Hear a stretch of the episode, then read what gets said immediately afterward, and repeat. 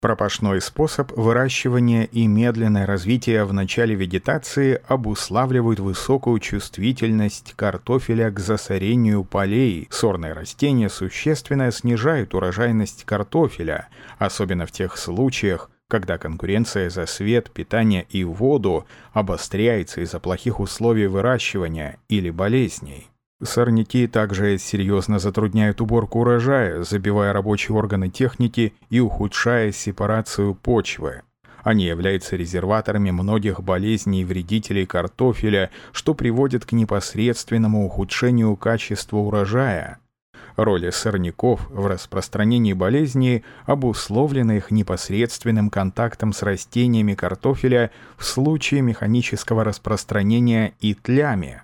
Длительный период вегетации картофеля позволяет большинству видов сорных растений обсемениться, что приводит к сохранению вирусов в семенах. Они распространяют болезни не только от материнского растения потомству, но и на другие территории. Сорные растения, как источник болезней, имеют важное значение прежде всего для семеноводства картофеля, основной задачей которого является производство семенного материала, свободного от патогенов. Среди распространенных сорняков много резерваторов вирусных болезней. Более 100 видов накапливают Y-вирус и вироид веретеновидности клубней картофеля. Это айсник цикутовый, белена черная, василек синий, вероника виды, вьюнок полевой, галензога мелкоцветная, горец птичий, горец шероховатый, гречишка вьюнковая, донник лекарственный и многие другие. Наибольшую опасность, как накопители вирусов, представляют многолетние сорняки, осоты, пырей ползучий, подорожник большой, полынь обыкновенная так как инфекция сохраняется в зимущих корневищах и передается на вегетирующие растения следующего сезона. Послены, белина, соты, марь белая, мокрица, мята полевая, одуванчик, крапива, клевер, хмель являются растениями-хозяевами стеблевой нематоды, которая стала очень актуальным вредителем семенного и продовольственного картофеля. Дикие виды из семейства посленовых, такие как послен черный, горько-сладкий, белина черная, длительно сохраняют на полях бактериальную инфекцию. Особым источником патогенов становится сорный картофель, размножающийся не только на свалках, но и на полях вследствие все более мягких зим. Химическая защита от сорняков – обязательный элемент современной технологии выращивания картофеля – Мировой ассортимент, используемый на картофеле гербицидов, достаточно разнообразен и включает активное соединение для уничтожения сорняков до посадки и всходов в период вегетации картофеля. До всходов картофеля в разных странах используют действующие вещества – глифосат, дикват, паракват, глюфосинат аммония, диметамид, фомисофен, метабромурон, линурон, прометрин, метрибузин, эптам и другие. В период вегетации полный набор совместимых с картофелем действующих веществ включает бентазон, МЦПА, метрибузин, римсульфурон, хизолофопетил, флозифоп, пебутил, клетодим, пропахизофоп. Объемы применения различных активных соединений существенно различаются в связи с различной степенью пригодности к местным технологиям возделывания, почвенно-климатическим условиям и структуре засоренности. Так, гербициды на основе оптама, трефлана, С-металлохлора, требующие заделки в почву, реально используются только в картофелеводстве США и Канады гербициды сплошного действия с действующими веществами глифосат, дикват, паракват, пирофлуфен, глюфосинат аммония эффективны только против вегетирующих сорняков. На появившиеся позже растения они никак не влияют. Не все сорняки успевают прорасти до всходов картофеля а на картофель эти препараты не должны попадать ни в коем случае. Поэтому регламент их применения включает такую формулировку – до появления трещин почвы или прокола почвы. В данном случае имеется в виду трещины, создаваемые прорастающим картофелем. Через эти трещины гербициды сплошного действия повреждают картофель. У каждой активной субстанции избирательных гербицидов свой спектр действия на сорняки. Есть сорняки, устойчивые ко всем существующим гербицидам, дурман обыкновенный, хвощ полевой, герань рассеченная.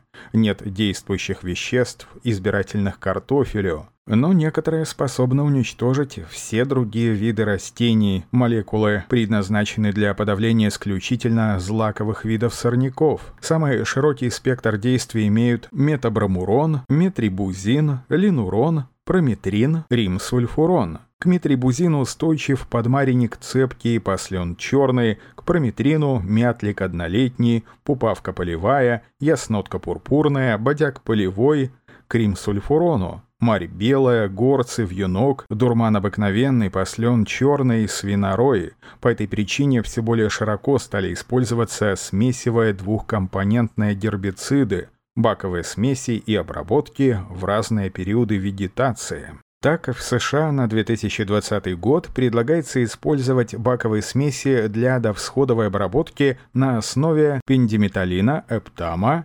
С-металлохлора, метрибузина, римсульфурона и зетоксидима. В Канаде рекомендуются также смеси метрибузина с линуроном, глюфосинатом и сульфентрозоном. Ассортимент гербицидов европейских стран в последнее время быстро сокращается – Административные возможности экологов в ЕС очень сильны. Недавно были запрещены субстанции линурон, дикват, идут разговоры о запрете метрибузина, поэтому в регламенте защиты картофеля Германии и всех остальных картофельных стран на 2020 год всего несколько активных молекул. При высокой засоренности полей рекомендуется применять в довсходовый период комбинации Бандур плюс Зенкор, Новатрон плюс Зенкор, Проман плюс Новатрон, Артист плюс Центиум 36. Картофелеводам Российской Федерации официально разрешено применять гербициды на основе глифосата, диквата, МЦПА, метрибузина, прометрина, просульфокарба, флурохлоридона и комбинацию флуфеноцет плюс метрибузин в довсходовый период. Отличие российского ассортимента картофельных гербицидов по противозлаковому спектру несущественное. По основному блоку широколистных сорняков проявляются в отсутствии многих современных комбинированных препаратов, ряда эффективных действующих веществ и в структуре применения. Если в других странах используются разнообразные препараты, например, в Англии гербицидом номер один на картофеле долгое время был уже теперь запрещенный реглон, то у нас с большим отрывом лидируют метрибузиновая и римсульфуроновые гербициды. Наиболее широко используется гербицид Зенкор компании Bayer и его многочисленные аналоги производства других компаний. Действующее вещество этого гербицида, метрибузин, может вызывать фитотоксичную реакцию на многих сортах. Реакция растений картофеля на данный гербицид зависит от многих факторов – генетические особенности сорта, срок проведения обработки, количество осадков и температура воздуха после внесения, содержание органического вещества в почве. Чаще всего фитотоксичная реакция возникает, когда зинкор используется после всходов растений картофеля. В неблагоприятных условиях возможно ее возникновение после применения гербицида в течение довсходового периода. Фитотоксичная реакция имеет большое значение в семеноводстве, так как она может затруднить и даже сделать невозможным правильное проведение отрицательного отбора из-за схожих симптомов с проявлением вирусных заболеваний. Правда, иногда Зинкор помогает делать прочистку, если сортовая примесь имеет более высокую чувствительность к метрибузину. В товарном производстве повреждение зинкором может вызвать снижение урожая и уменьшение количества клубней, что наиболее заметно у сортов с коротким периодом вегетации, которые имеют слишком мало времени на восстановление хлорофила. В многочисленных работах, касающихся фитотоксичной реакции растений на применяемые гербициды, подчеркивается, что урожайность уменьшается с увеличением повреждений. Из некоторых исследований следует, что незначительные симптомы фитотоксичности не только не снижают урожайность, а наоборот отмечается ее увеличение через высокий эффект подавления сорной растительности. Поэтому точная информация о фитотоксичности метрибузина для конкретных сортов картофеля позволяет разработать безопасный регламент применения гербицида. Имеются рекомендации Европейского общества исследователей сорняков по бальной оценке фитотоксичности, в то же время точную информацию по сортам найти достаточно сложно воспользоваться советом фирмы Bayer о том, чтобы самостоятельно проверять действие на Зинкора, чтобы самостоятельно проверять действие Зинкора на сорт часто не представляется возможным. Допустим, предприятие приобрело новый сорт, если его проверять на фитотоксичность, то сроки внесения гербицида уйдут, поэтому следует руководствоваться рекомендациями селекционных фирм. Эта характеристика сорта однозначно относится к существенной, и в большинстве случаев ведущие селекционные фирмы ее приводят обязательно. В характеристике сортов картофеля селекции HZPC Sadocas приводятся следующие оценки чувствительности к метрибузину – нечувствителен, слегка чувствителен, малочувствителен, слабочувствителен, достаточно чувствителен, среднечувствителен, чувствителен. Или указывается, что метрибузин рекомендовано вносить до всходов. Такая терминология подтверждает богатство русского языка, но на слух и логику достаточно сложно уловить различия между этими определениями и выстроить порядок градации. Компания Solana дает конкретные рекомендации. Нечувствительная, Ароза, Розара, Филокс, Зикура, Ред Леди, Родриго, Королева Анна, Миранда, Апал, Фигара, Верди. Чувствительная, вносить по всходам до 250 граммов на гектар метрибузина, Наташа, Лабела, Леони, Лаперла, Каруза, Людмила. Не вносить по всходам метрибузин, Витесе. Компания Агрика использует бальную оценку. Неустойчив к метрибузину 3 балла из 9. Высокая чувствительность слабоустойчив 5-6 баллов. Использование после всходов приводит к обесцвечиванию ботвы и снижению урожайности. Средняя чувствительность 6-7 баллов из 9. После всходового использования может привести к обесцвечиванию ботвы, но без снижения урожайности. Низкая чувствительность 8 из 9 баллов без негативных реакций. Таким образом, шкала Агрика выстроена в обратном порядке, зеркально по отношению к шкале EWRC. По шкале фирмы балл 9 означает самую низкую чувствительность к метрибузину, а по шкале EWRC – самую высокую. Фирма Europlanet выделяет три категории сортов по отношению к Зинкору – нечувствительный, слегка чувствительный, и дозами трибузина после всходов нужно корректировать в избежание повреждений. Фирма Норика информацию не приводит, хотя из практики известно, что некоторые сорта очень чувствительны, такие как Моли и Вега.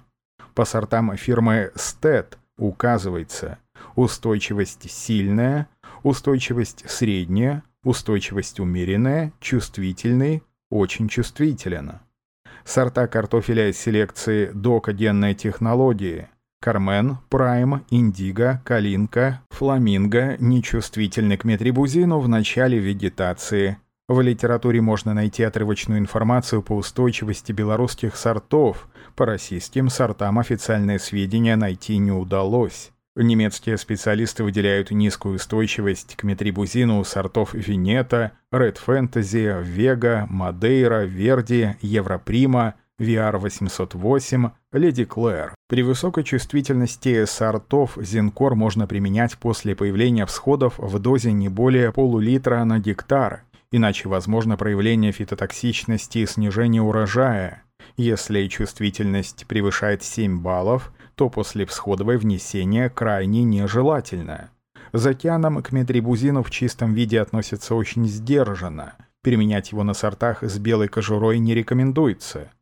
Преимущества имеют смесевые препараты и баковые смеси с низкой нормой зенкора.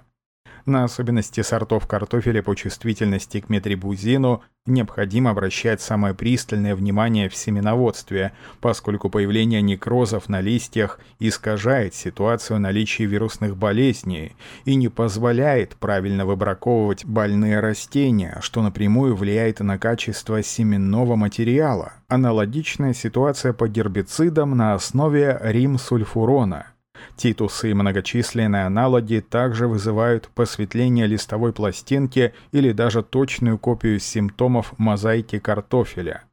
Растения обычно восстанавливаются после этой травмы в течение 70 дней после обработки без какого-либо влияния на урожайность. В стрессовых условиях окружающей среды, таких как прохладная, влажная или жаркая влажная погода, и при более позднем применении на более высоком картофеле, обработка римсульфуроном может причинить больше вреда. Чтобы уменьшить вероятность повреждения картофеля, рекомендуется применять этот гербицид по крайней мере через три последовательных дня солнечной погоды. Существенный сортовой фильтр в проявлении фитотоксичности ограничивает возможности использования метрибузина и римсульфурона на семеноводческих посадках картофеля. Ориентироваться нужно на довсходовое использование данных субстанций или применение других действующих веществ. В Германии на чувствительных к зенкору сортах рекомендуется работать гербицидами проман, боксер, бандур и навитрон в чистом виде или смесях. В США Канаде к метрибузину относятся весьма сдержанно и в целом не рекомендуют его применять на сортах с белой кожурой. Приоритет на чувствительных сортах отдают смесевым препаратам или баковым смесям с низкой нормой метрибузина. Не все варианты из применяемых в других странах доступны российским картофелеводам, но довсходовый ассортимент картофельных гербицидов вполне достаточный. Однако влияние на качество семенного картофеля, в том числе в последействии, нужно учитывать прежде всего по гербицидам сплошного действия. Это препараты на основе глифосата, диквата, глуфосината аммония. По глифосату в мировой литературе накоплено очень много информации в контексте негативного влияния на семенной картофель. Тотальные гербициды не должны иметь доступа к растениям и проросткам картофеля. Просто трещины почвы и трещины от прорастающего картофеля открывают доступ. Препарат не просто усваивается растением, но и передается по потомству. Первичные симптомы поражения картофеля глифосатом, нарушение клубнеобразования и симптомы на клубнях. На следующий год влияние глифосата проявляется в снижении всхожести и ослаблении растений, и после действия проявляется до трех лет. Аналогичный ущерб семенному картофелю наносят неспецифические гербициды – клоперолит, дикамба, сульфанил мочевины. Специально их на картофеле никто, разумеется, не использует. Причиной попадания на картофеле может быть только снос ветром с других полей и остатки в опрыскивателе при небрежной промывке или отсутствии оной. Это также действительно и для гербицидов сплошного действия. Есть факты поражения семенного картофеля и хлопрофамом, применяемым в хранилищах для сдерживания прорастания чипсового картофеля. Вещество настолько сильное, что сказывается на всхожести хранящихся по соседству семенных партий или попавших на хранение в обработанное хлорпрофамом в предыдущем сезоне камеры. Таким образом, надежный контроль сорных растений имеет важное значение в производстве качественного семенного материала этой культуры. Сорняки не только снижают урожайность, но и способствуют поражению картофеля болезнями. Современный ассортимент картофельных гербицидов насчитывает и десятки наименований, но каждый отдельный препарат имеет свои ограничения в применении. В семеноводстве картофеля нельзя допускать повреждения растений гербицидами, поскольку негативный эффект от этого проявляется и в следующих поколениях.